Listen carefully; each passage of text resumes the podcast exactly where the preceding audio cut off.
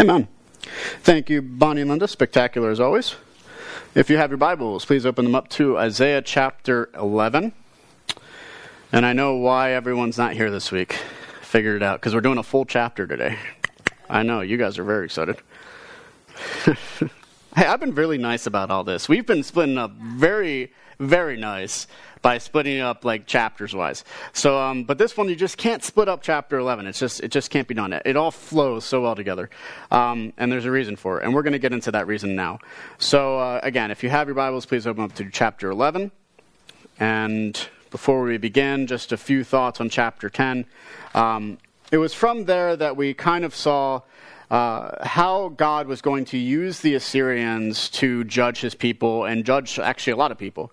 Um, however, there is one final hope, and that is that God was going to keep a remnant of the people who would be able to be spared. And we're going to talk more about that remnant and that future hope. So today, let's start with verses 1 and we'll go through verse 5. There shall come forth a shoot from the stump of Jesse, and a branch from his roots shall bear fruit. And the Spirit of the Lord shall rest upon him the Spirit of wisdom and understanding, the Spirit of counsel and might, the Spirit of knowledge and the fear of the Lord. And his delight shall be in the fear of the Lord. He shall not judge by what his eyes see, or decide disputes by what his ears hear, but with righteousness he shall judge the poor, and decide with equity for the meek of the earth. And he shall strike the earth with the rod of his mouth, and with the breath of his lips he shall kill the wicked. Righteousness shall be the belt of his waist, and faithfulness uh, the belt of his loins. So, chapter 11 begins with a reflection. In chapter 6, Isaiah received the vision of God enthroned above all.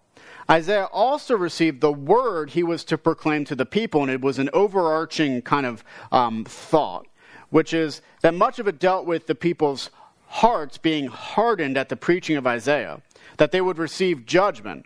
But also, at the very end of that, there is hope. Why is there hope? Because the sacred seed is in the stump. Here we learn about that seed and how a shoot comes from it. Not only a shoot, but a branch with fruit. As is often the case with Isaiah, this imagery is really about a person. He is described as having the Spirit of the Lord upon him. Throughout the Old Testament, the Spirit of God would dwell on certain individuals. We can think of Moses, uh, Samson, David, the prophets. In some cases, such as Samson, it led to physical strength, even, being able to do things which were otherwise inhuman. Later, when it came to the kings, such as David, it led to governing in a way which was good. Still, even David failed, and as did his lineage, as we have seen throughout Isaiah. Yet this individual will not fail because the Spirit of the Lord will continually rest with him. As such, he leads in ways which are altogether different than the kings had, precisely because of the Spirit which is on him. The fear of the Lord, which is given by the Spirit, will be what keeps him. Indeed, whereas the kings had been individuals easily swayed by the rich and the mighty, this individual will be swayed by righteousness alone. He will not decide because of what he sees per se. Instead, he will judge by what is good and right. He knows what is good and right because he fears God. And it is from God from which all goodness flows. As such, the poor will not be left without justice, but will be heard and cared for under his leadership. Whereas others needed a sword to bring his judgments, this individual will merely speak and the judgment will come. From what he says, he will overwhelm the wicked one could say he speaks the truth regardless of what others around him would desire him to say. Indeed, righteousness and faithfulness are what will define him. Righteousness in seeking out what is right and just, faithfulness to God in whom he delights in. As such, this individual will be radically different than any other leaders or kings. Whereas the people had failed precisely because they were unrighteous and faithless, this individual is known by seeking righteousness and faithfulness. Now we come to verse 6. The wolf shall dwell with the lamb, and the leopard shall lie down with the young goat, and the calf and the lion and the fattened calf together, and a little child shall lead them. The cow and the bear shall graze, their young shall lie down together, the lion shall eat straw like the ox, the nursing child shall play over the hole of the cobra, and the weaned child shall put his hand on the adder's den. They shall not hurry or hurt or destroy in all my holy mountain. For the earth shall be full of the knowledge of the Lord as the waters cover the sea. So in these verses, actually, let's just stop right there. Everyone remember that question we had about uh, where does that? Everyone's remembering. No, we went over this a little bit. Um, we're going to go more in depth this time. We had that question about where does it say that the lion shall lay down with the lamb? Um, technically, it doesn't. Anyway, in these verses, we have two types. The one type is the predator, and the other type is the prey. As such, there are a number of ways to interpret the verses as they are described. Because of this, we will focus on the main three ways to interpret it. The first way is literal. In this way, each of the animals and people represented will have peace. The wolf and the lamb will literally walk side by side, just as the leopard will lie down literally with the young goat. In other words, the predator's natures must be changed or altered so that they will be at peace with those whom they had once hunted, in particular within the animal kingdom, since this is the focus. Another way to look at this, however, is spiritually. In this sense, the predators and the prey are individuals. Instead of there being individuals who seek to ravage others, there will be peace among all people, not only with individuals in their relationship with each other, but also individuals in relationship with themselves, because as we know, we're all broken. So the brokenness within us, we won't be fighting ourselves anymore. The third view is a figurative view. In this sense, the whole is the point. Well, what do we notice? Peace Peace where there was once no peace. In this sense, it is all meant to be taken as a way to show that with this king, there will be a difference in the world. Not something small or insignificant, but a lasting peace over the whole earth. Um, all right, so now if you want to know which interpretation I hold to, you'll have to ask it during questions and answers. I'm not going to I'm not going to give my personal opinion. Um, but still, those are the three interpretations, and you're within orthodoxy if you believe any one of those. So there's that. So, all this, though, is really seen in the concept of the child. Our natural reaction to seeing a child in a dangerous situation is to scoop them up and take care of them. Instead of this, however, there will be no need to scoop them up because they will not be in any harm. Indeed, a child could lead the wolf, the leopard, and the lion. Likewise, a mere infant can peacefully play near the snake's pit and still will be unharmed. Clearly, the peace which will come is significant. Instead of there being needless death and sorrow, there will be life and peace. The whole earth will live in the knowledge of the Lord, which comes from this person on whom the Spirit rests. And that's what it's all leading back to. It's going back to that person. Who is that person? So now we come to verses 10 and 11. In that day, the root of Jesse who shall stand as a signal for the peoples. Of him shall the nations inquire, and his resting place shall be glorious.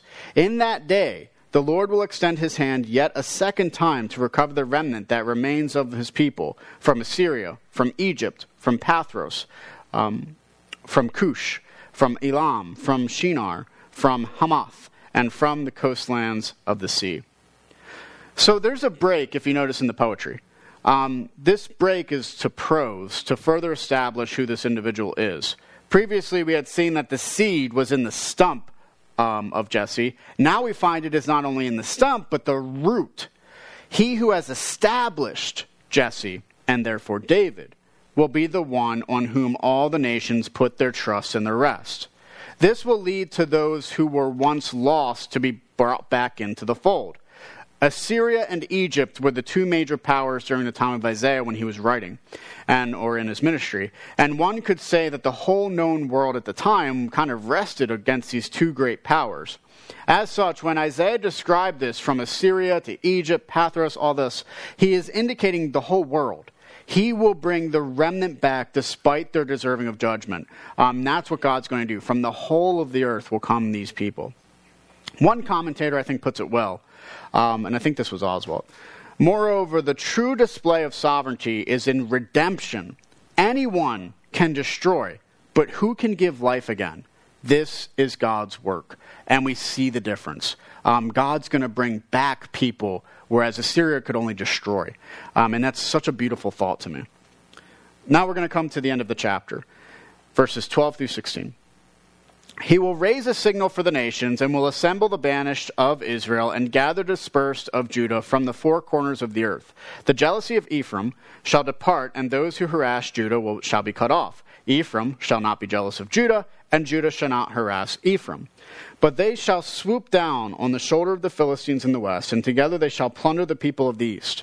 They shall put out of their hand against Edom and Moab, and the Ammonites shall, be, shall obey them. And the Lord will utterly destroy the tongue of the sea of Egypt, and will wave his hand over the river uh, with his scorching breath, and strike it into seven channels, and he will lead his people across in sandals.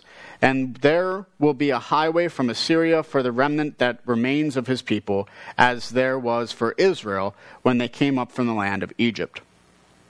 Alrighty. So verse 12 re emphasizes what we've just seen. Those belonging to God will be returned to him.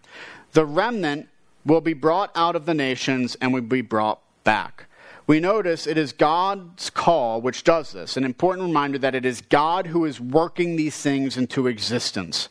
From this, the relationships between the brothers will be restored. Whereas Ephraim, that is the northern kingdom of Israel, and Judah, the southern kingdom, were often pitted against each other, through God they will be restored to their rightful place as brothers. The jealousy and the harassment which they both mutually shared with one another throughout their existence will no longer be a thing. As such, God will subjugate their enemies.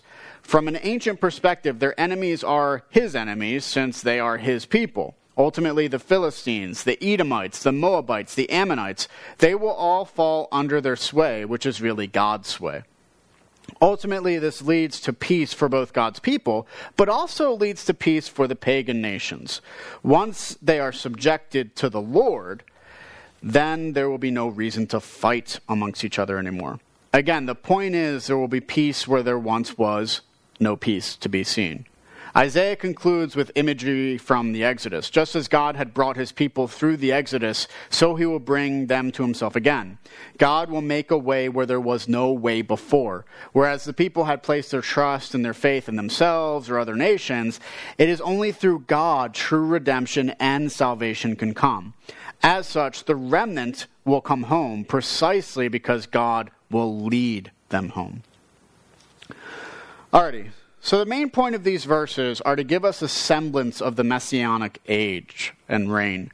In this, we find an individual whom the Spirit of God dwells, who judges rightly, and who brings about peace in a world where there is so little peace.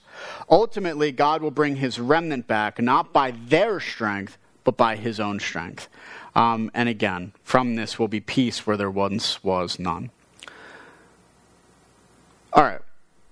So, throughout Isaiah's ministry, we have seen what the people look like apart from God. Instead of being loving and gracious and kind, the people have been the exact opposite. Instead of taking care of the oppressed and the marginalized and giving them justice, they have been subjected to even worse treatment by the people.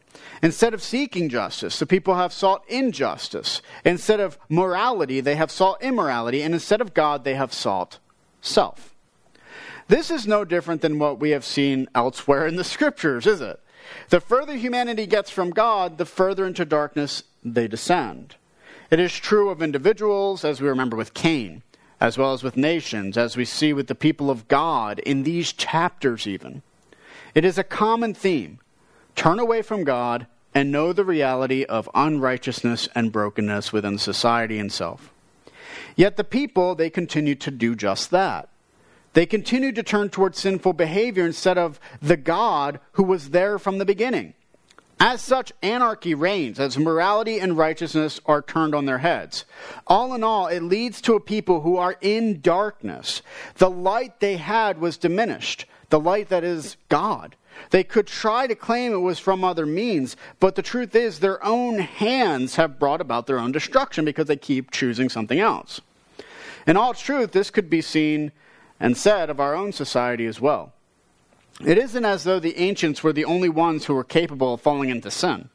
Any culture, any nation is capable of unrighteousness, injustice, and faithlessness. Any people can easily fall into these things because it is who we are apart from God. Thus, any society which does not seek God will ultimately fall to ruin because there is no definition of what is good for such a society. One could say that this should cause us some concern.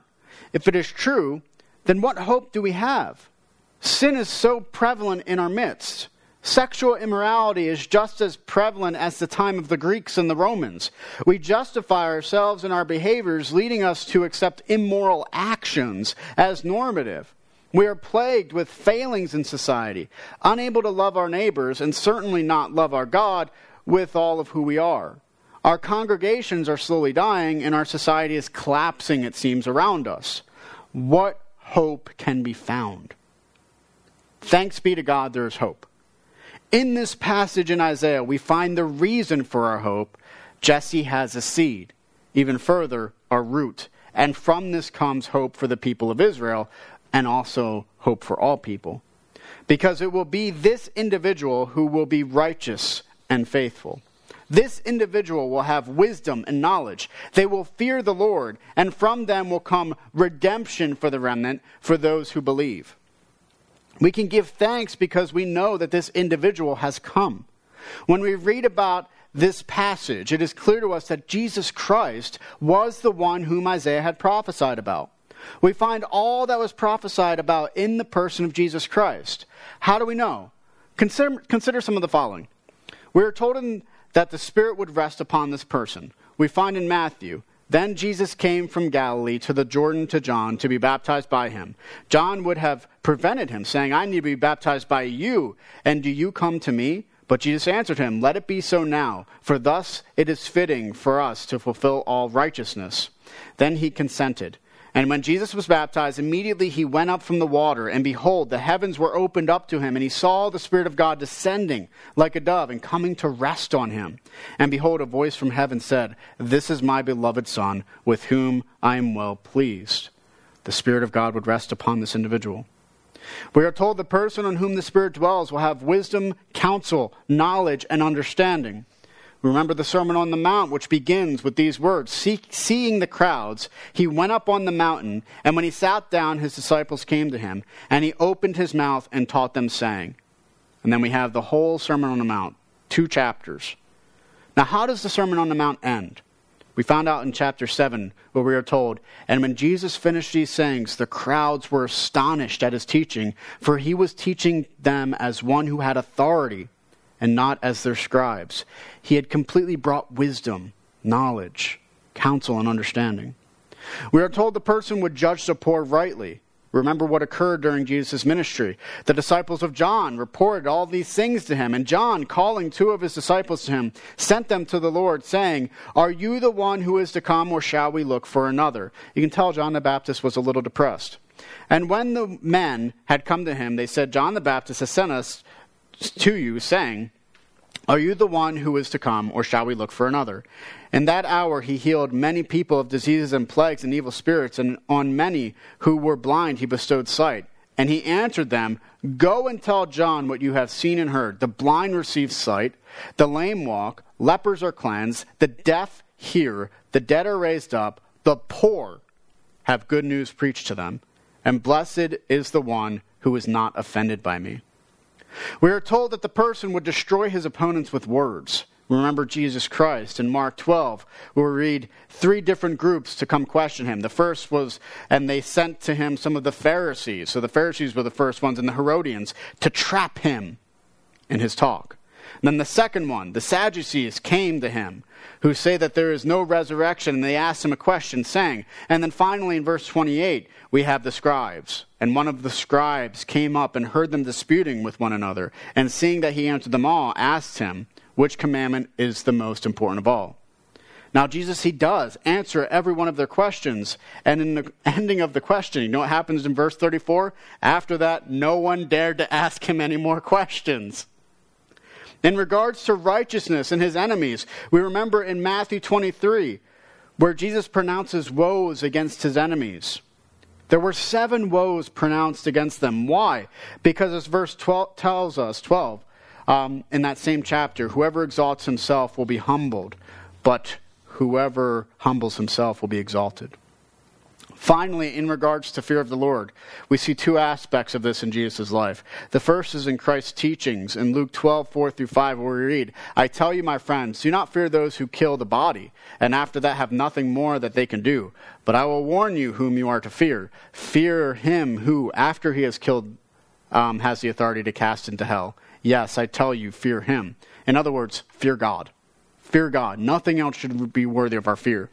And then the second is this in his obedience to the Father. For I have not spoken on my own authority, but the Father who sent me has himself given me a commandment what to say and what to speak. And I know that his commandment is eternal life. What I say, therefore, I say as the Father has told me. So it is, after we've done this kind of long discussion about who Christ is, we fully understand that the person really has come.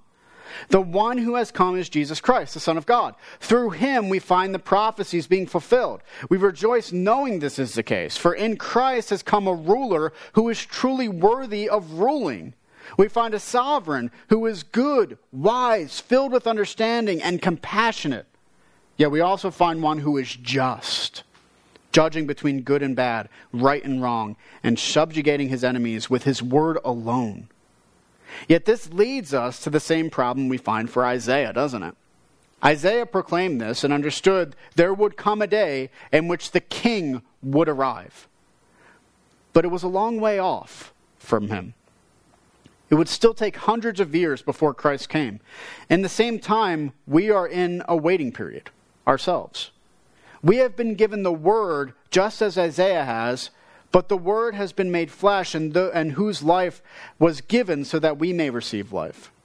The Word was given, and He reigns, but we are still eagerly awaiting the complete fulfillment of the whole prophecy in which the whole world will fall under His sovereignty. As such, we who have been called into the kingdom cannot be led astray by our weaknesses. For we have been called to proclaim the message of the gospel to live in the kingdom here and now. We know the kingdom has dawned, and we are blessed to be members of that kingdom. Because of this, it is our responsibility to seek justice, righteousness, and faithfulness now, because we know Christ does reign. If his kingdom is built upon these things, then it is our responsibility to seek these things as we live. While this world will never attain perfection until death has been fully conquered, that does not give us an excuse to not live in the reality of the kingdom which we now belong. Because if we do believe in Christ, then we are part of the kingdom. If we are part of the kingdom, then what fear should we have? The greatest fear we should have is fear of the Lord, knowing that God is worthy of our fear. Such a fear leads to godliness, holiness, and righteousness. Fear of the world, however, leads only to destruction. If Christ reigns, then that means that a promise has been fulfilled. He has brought us redemption from sin. If this is the case, then we should know that no matter the circumstances, we are in the greatest possible good.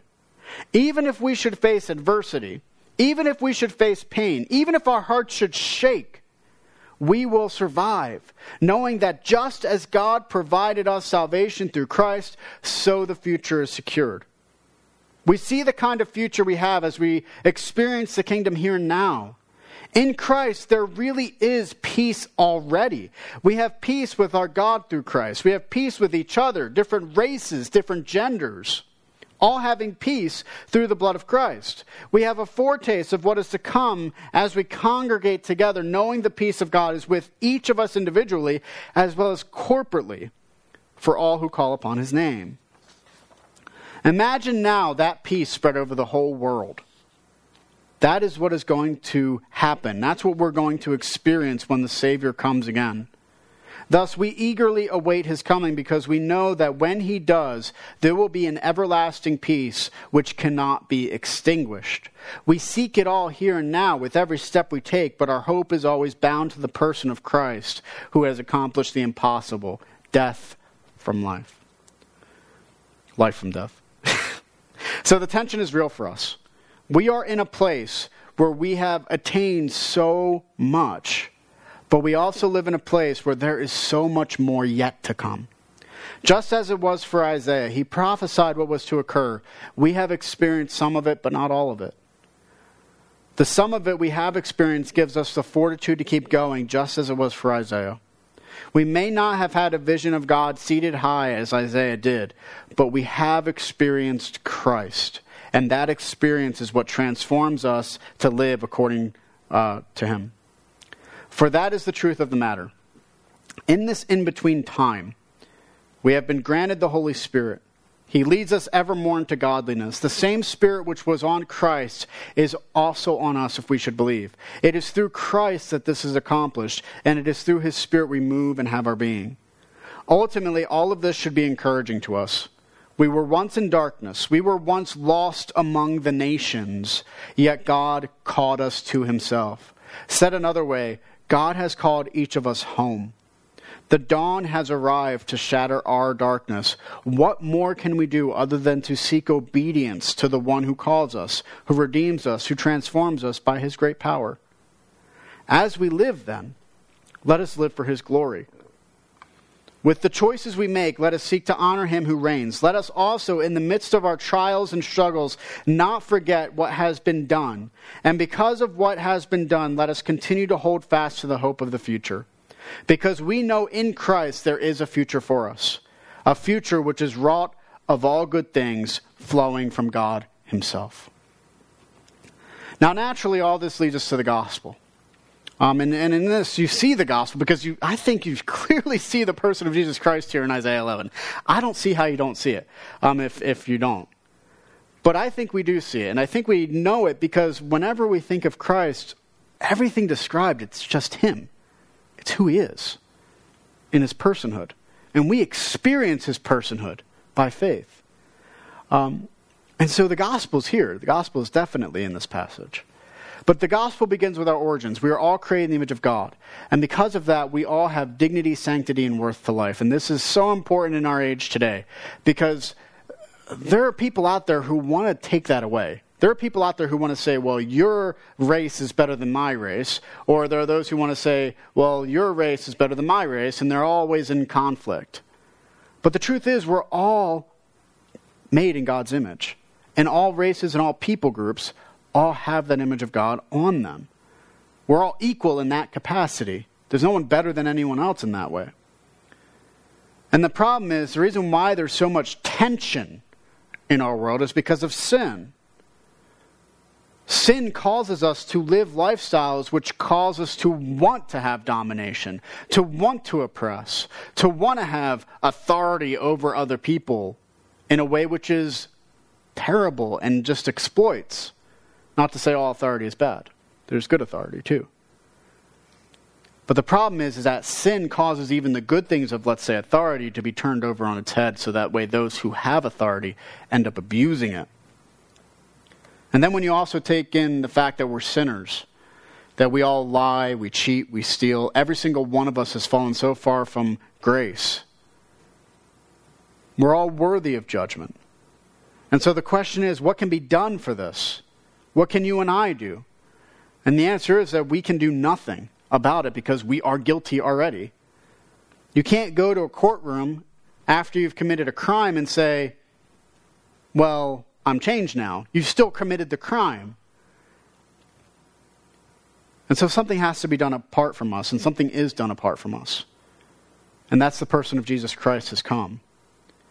He has come and he takes away our debt through his life, death, and resurrection in time, space, history, and flesh. It's not that God simply waves his hand and says, All is forgiven of you. Christ steps in and takes our guilt. Christ steps in and takes the punishment. And so it is from this person who was so perfect in all of his ways, who we go over and we look at and we think, here is a brilliant, moral, righteous man. He dies. But it's in his death redemption comes for people like us who are worthy of judgment. And now he reigns. We remember in Acts, as Stephen was martyred, he looked up in the vision. What did he see? The Son of Man seated at the right hand of God. He reigns. And we have hope because he reigns. Because he was raised from the dead, we have hope for our future as well. And that leads to glory for those who believe. He has called us from the nations into the faith. And we can be changed and transformed because of that. We don't have to live in darkness. Light has truly come. So, as we continue to live and as we continue to have our being, let us continue to seek God because he has proven himself over and over and over again to be faithful to his word. Let us seek faithfulness as well. Let us pray. Father, we thank you so much for what you have accomplished through your Son, Jesus Christ.